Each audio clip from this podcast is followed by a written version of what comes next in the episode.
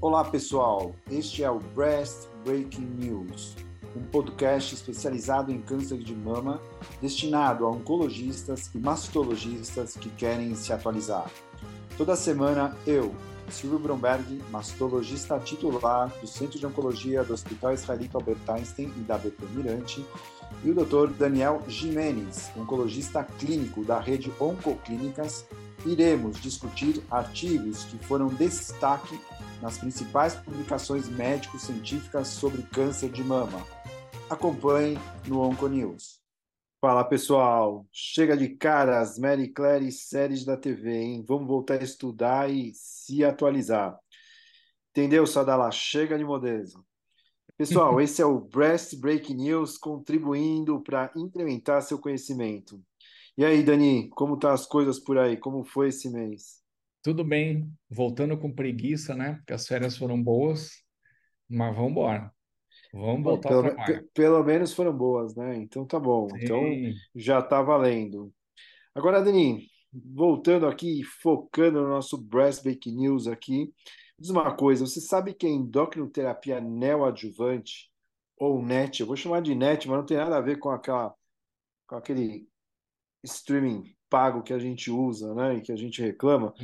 Então, então você sabe que a endocrinoterapia neoadjuvante comumente utilizamos em várias situações. E ela tem sido utilizada para estudar mudanças no microambiente tumoral e também estudar a resistência tumoral. Dani, você sabia que cerca de um quarto dos pacientes metastáticos que são luminais, quando receberam terapia endócrina na primeira linha, foram convertidos para HER2 positivo, apresentando uma pior sobrevida global? Você tinha esse dado? Não, isso é uma coisa nova. Então, os mecanismos de escape e tentativa de sobrevivência da célula tumoral frente à endocrinoterapia, ela envolve diversos mecanismos, mecanismos adaptativos, como um upregulation dos receptores de tirosina quinase, que se tornam ativadas sem ativação dos receptores estrogênicos, que é através da via da MPK, das MPK quinases. E vamos lembrar que os receptores de tirosina quinase são da família do HER e do Epidermal Growth Factor. Enfim, devido a esse conhecimento, um grupo de Wisconsin decidiu identificar pacientes que se beneficiariam da terapia anti-HER, identificando alvos dentro do circuito de resistência endócrina e assim propuseram um trial fase 2 de braço único que avalia as mudanças na biologia e resposta tumoral após uma terapia endócrina neoadjuvante em pacientes luminais, ou seja, receptor estrogênio progesterona positivo, HER2 negativo, através da pesquisa do efeito da NET, da terapia endócrina neoadjuvante, sobre a família HER. E aí ele envolveu HER 1, 2, 3 e 4. O objetivo primário foi avaliar nos tumores iniciais luminais a like, após o uso da NET, por um curto espaço de tempo. E aí eles iam ver as mudanças na expressão da proteína HER1A4 e sua correlação com o KI67. E o objetivo secundário foi observar as alterações em outros marcadores biológicos. Eles envolveram pacientes acima de 18 anos e que eram clinicamente T1 a T3 e clinicamente N0 e sem metástase. É uma, um estudo fase 2, tinha só 37 mulheres que foram envolvidas.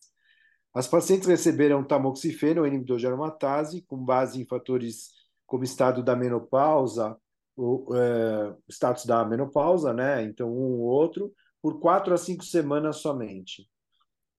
As biópsias diagnosticadas foram empregadas para avaliação dos biomarcadores pré-tratamento e os espécimes cirúrgicos do tumor foram utilizados para avaliação pós-tratamento.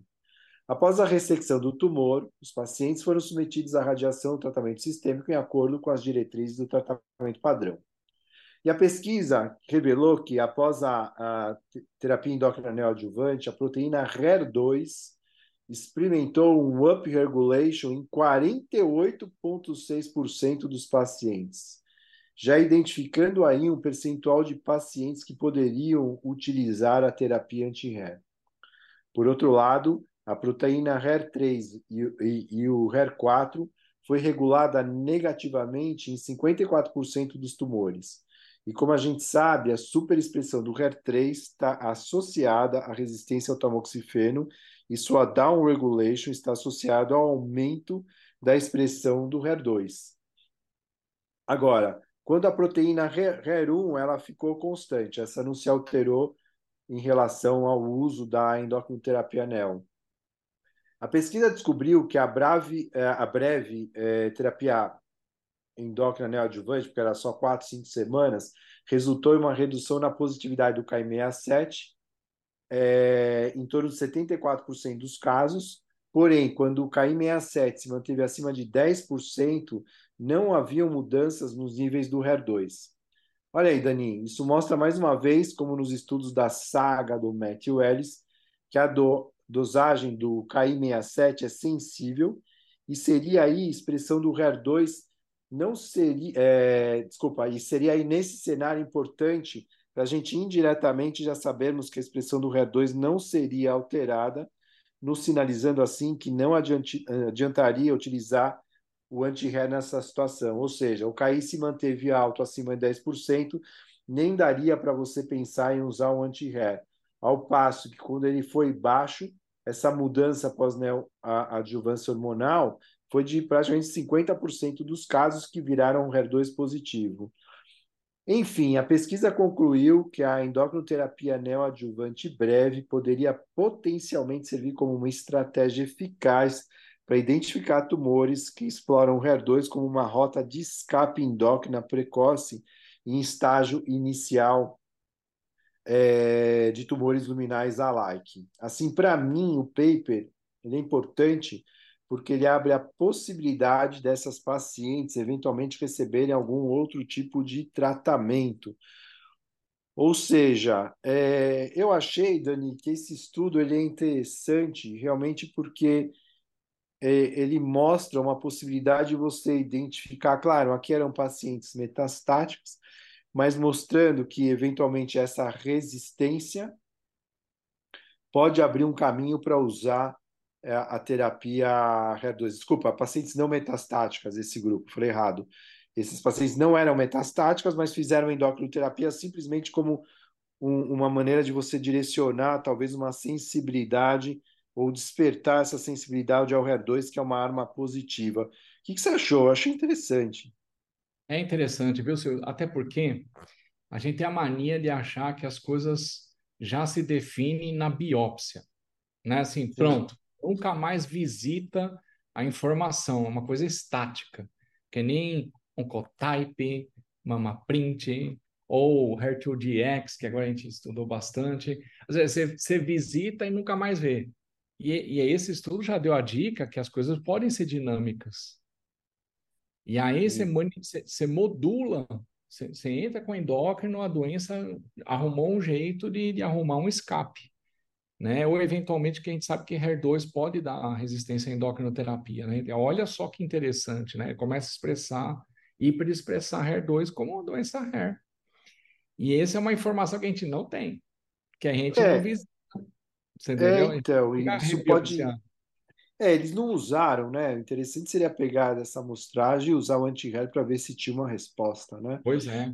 Mas assim, acabaram não usar, usando, mas de uma maneira geral, eles deixam bem claro que, pô, 48%, né, 48,6% das pacientes viraram HER2 positivas, né? É bastante para um mês de, de terapia hormonal né? neoadjuvante, é muito. Então, assim, você tem uma paciente luminal, um tumor ruim, de repente você entra com a medicação e dá uma despertada é. no HER, quer dizer, você reavalia você pode seria uma estratégia você ter uma arma a mais para usar. Eu não sei, eu achei interessante isso tudo. Achei bem provocador. Sim, que... e ó, foi publicado numa revista de impacto importante. Sim. E, e, tudo bem, o dado é tão importante, é tão interessante que precisa ser revalidado, né, para ver outras, outros grupos fazer o mesmo experimento e ver se isso se reproduz. Porque se isso se reproduz, pode revolucionar o tratamento. Pois você, é. Você inicia um tratamento e fala, ó, peraí, vamos dar uma checada nessa doença, né? Se ela ainda está expressando ou não está expressando mais, enfim, é isso é importante, viu? Eu achei, é, eu não falei a revista, mas é na Breast, é, Breast Cancer Research and Treatment que foi publicado, é, dessa semana agora que passou. Então, assim, está bem atual, bem provocador, e eu acho que é para pensar e para discutir nos grupos. Agora, Dani, me fala uma coisa, meu, essa Nadia Harbeck está batendo na tecla, meu, ela está fazendo uma saga a la Matthew Ellis, mil papers a, na linha do Adapt, né? Eles não Exatamente. desistem dessa coisa, tentando mostrar que vamos, vamos, vamos desacelerar as medicações que a gente eventualmente ainda pode é, não comprometer o prognóstico dessas pacientes. O que, que você trouxe aí, Daninho? Mostra então, aí. É, uma, é uma atualização de cinco anos de follow-up do Adapt Hair. Né? Lembrando que é um estudo fase 2 randomizado de 375 pacientes, HER2 positivo, mas endócrino positivo também, receptor hormonal positivo, que foram randomizados para fazer tratamento neoadjuvante.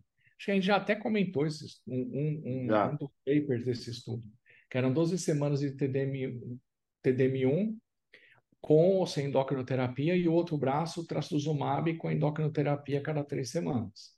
Então, um, um tratamento rápido, neoadjuvante, e, e, e, não tinha químio no tratamento neo, tá? E aí eles avaliaram depois né? a taxa de resposta, é, resposta completa patológica, dados de sobrevida. Só tem um calcanhar de Aquiles que atrapalha um pouco a avaliação, que quando não atingir a resposta completa patológica, o investigador poderia fazer quimioadjuvante. Então, isso um, você fica empolgado no tratamento NEL e dá uma estragada no tratamento adjuvante, né? Que isso pode dar como se fosse uma correção mas, teve impacto, né, nisso? Teve, então. É isso que eu já vou passar. Ó, os resultados desse, dessa atualização, que ó, foi de outubro de 2012 a março de 2015. Então, uma atualização bem mais de cinco anos de segmento é, em vários pacientes. 375 pacientes. É, o grupo do TDM1 sozinho, 119 pacientes. TDM1 com endócrino, 127. Trastuzumab com endócrino, 129 idade mediana 51 anos, é, 182 pacientes, metade eram pré-menopausa, é, 260, não, 296 pacientes tinham grau 3, ou seja, eram, na vasta maioria o HER2 mesmo, né? e só 29% eram linfonodo positivo. Aí as taxas de resposta completa patológica, que isso já era de outros papers, mas só para lembrar, era 39,9% de resposta completa patológica no grupo TDM1, TDM1 com endócrino, 42%, quase 43%, e trastuzumab com endócrino, 23%, foi bem menos, tá? Agora, na sobrevida livre de, de doença invasora, que é aquele endpoint que a gente sempre questiona, em cinco anos, o grupo TDM1 deu 88%, o grupo TDM1 com endócrino, 85%, até mas assim, não teve diferença nenhuma. E trastuzumab com endócrino 84. Então, todo mundo, mais ou menos, deu, não deu diferença estatística com relação à sobrevida livre de doença invasora. Lembrando que isso inclui é, recorrência local, segundo primário, etc. Né? Tudo, tudo que é relacionado a câncer.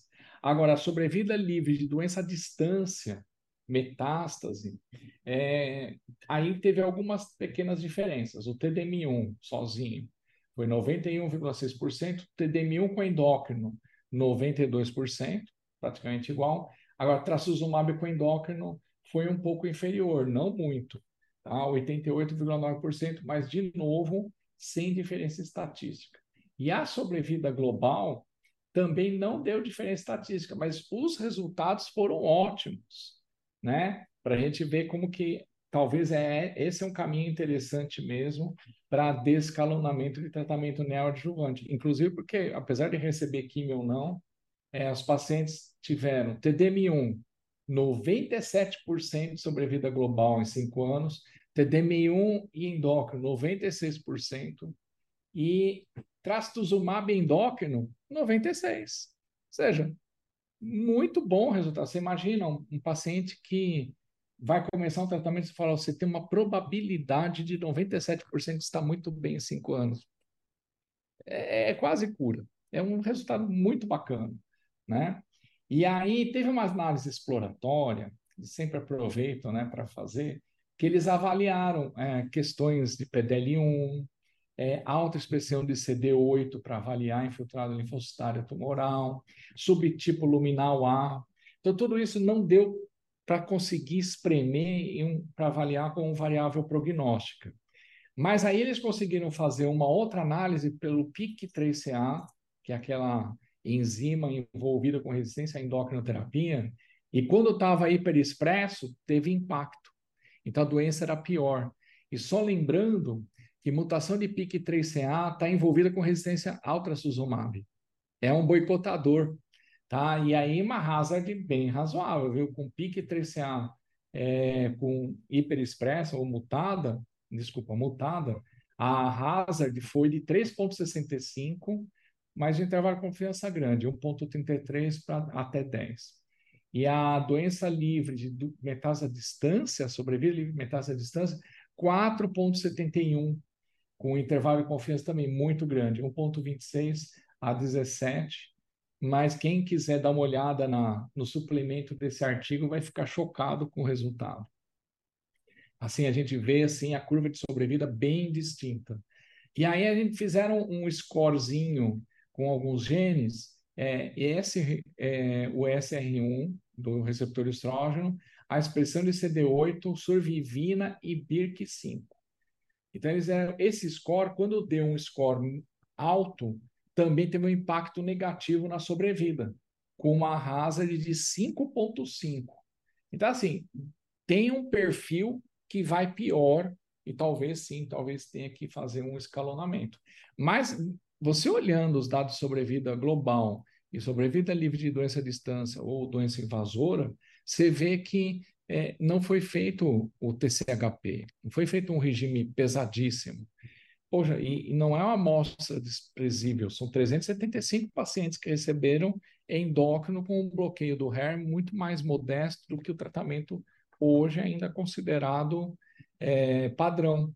Mas é o que você falou, a Nadia Harbeck publicou com um grupo de autores muito renomados, é, e eu acho que está incorporando, sim, uma, uma indicação forte de descalonamento em câncer de mama HER com é, expressão de receptor hormonal. Eu acho que isso, sabe assim, está incorporando, está incorporando. Daqui a pouco a gente vai indicar TDM1 com muita facilidade, ou até o deruxtecan, eventualmente. Né?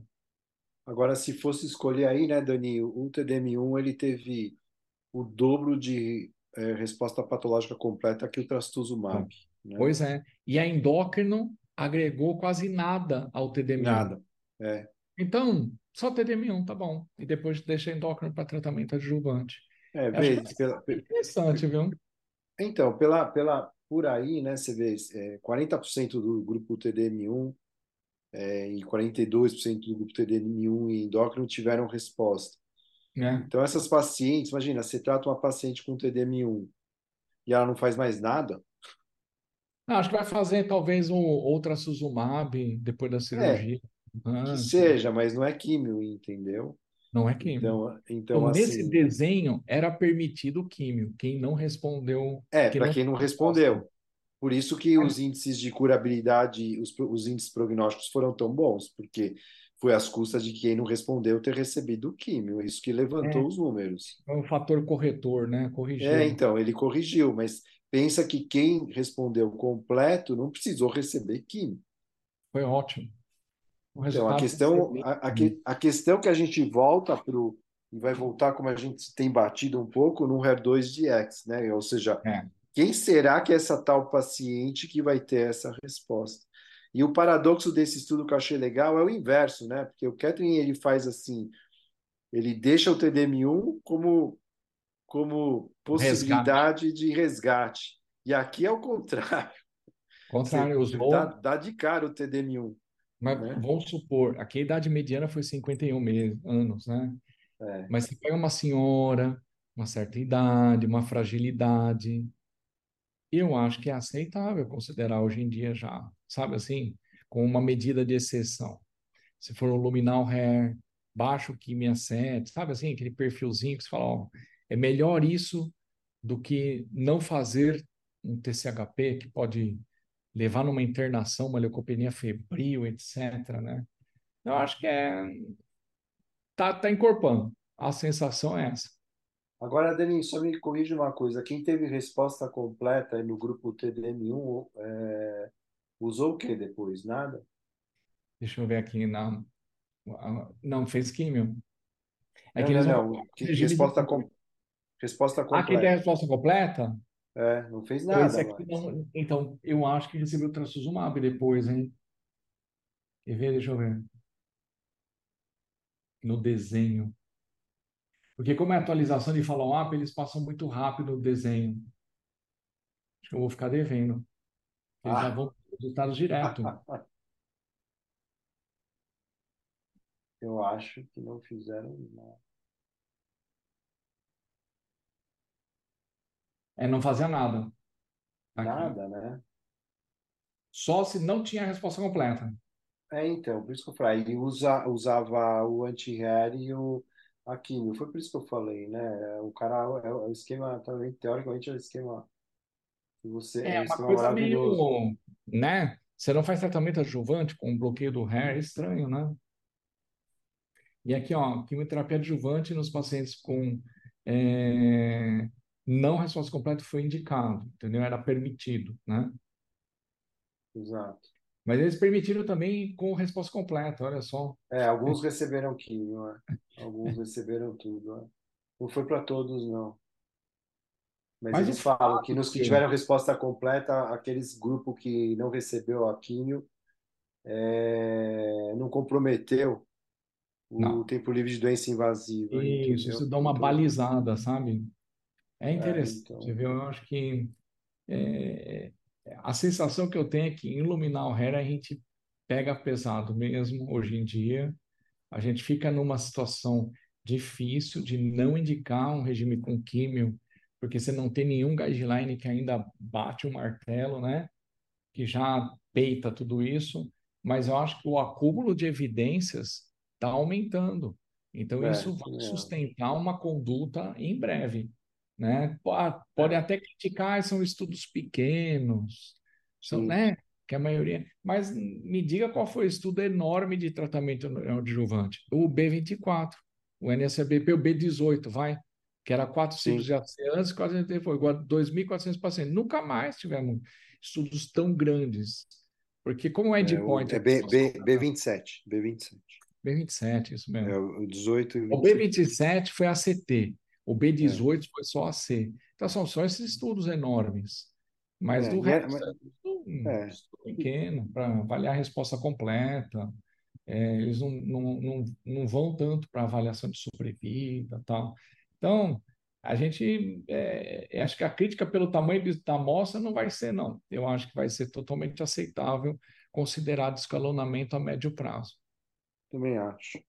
Bom, Dani, nosso tempo está explodido já. Acho que a gente fica por aqui. Esse é o Breast Break News, Onco News, voltando aí a infernizar o cérebro de vocês semanalmente. Essa é a ideia.